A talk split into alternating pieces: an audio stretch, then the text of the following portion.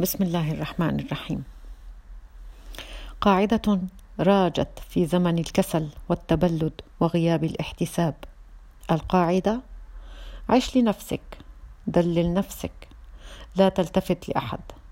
ولقد استسلم لهذه القاعدة حفنة من أولئك المجبولين على الاثره وحب الذات أو التقاعس واللامبالاة.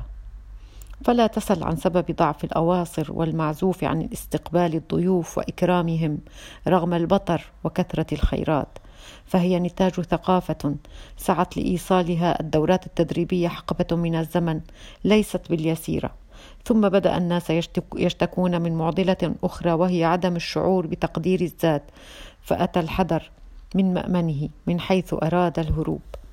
فكيف تثني الناس عليك دون أن تقدم لهم معروفة؟ كيف تشعر بتقدير ذاتك دون أن تلقى القبول والمحبة؟ كيف تؤمن بقدراتك وتميزك دون أن يحتاجك الناس لحل أزماتهم أو يستفزعوا بك في معضلاتهم؟ إنك تدور حول نفسك وكلما دعتك همتك المخدرة للخير أو نادتك فطرتك السليمة للتنازل دعتك النظرية وجرتك إلى مستنقع الأنانية المقيت ولطختك بوحله. كيف تخدع باجتهادات بشرية مستقاة من أديان لا تؤمن, بجز... لا تؤمن بجزاء الآخرة. فهل نسينا قول الرسول صلى الله عليه وسلم خير الناس أنفعهم للناس؟ أحب الأعمال إلى الله سرور سرور تدخله على مسلم. من نفس عن مؤمن كربة من كرب الدنيا نفس الله عنه كربة من كرب القيامة.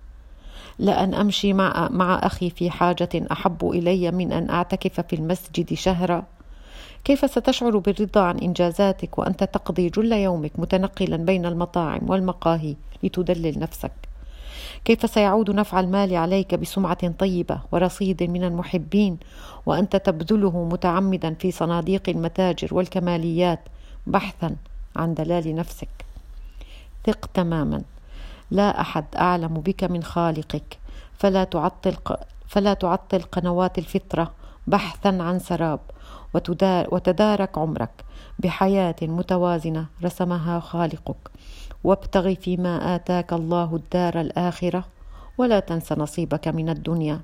وأحسن كما أحسن الله إليك. انطلق وتدارك ما بقي من عمرك فلم يجعل الله سعادتك في كوب قهوة بعشرة أضعاف ثمنه تحتسيه بمفردك لتدلل نفسك. السعادة في العطاء وليست في الأنانية وتدليل الذات.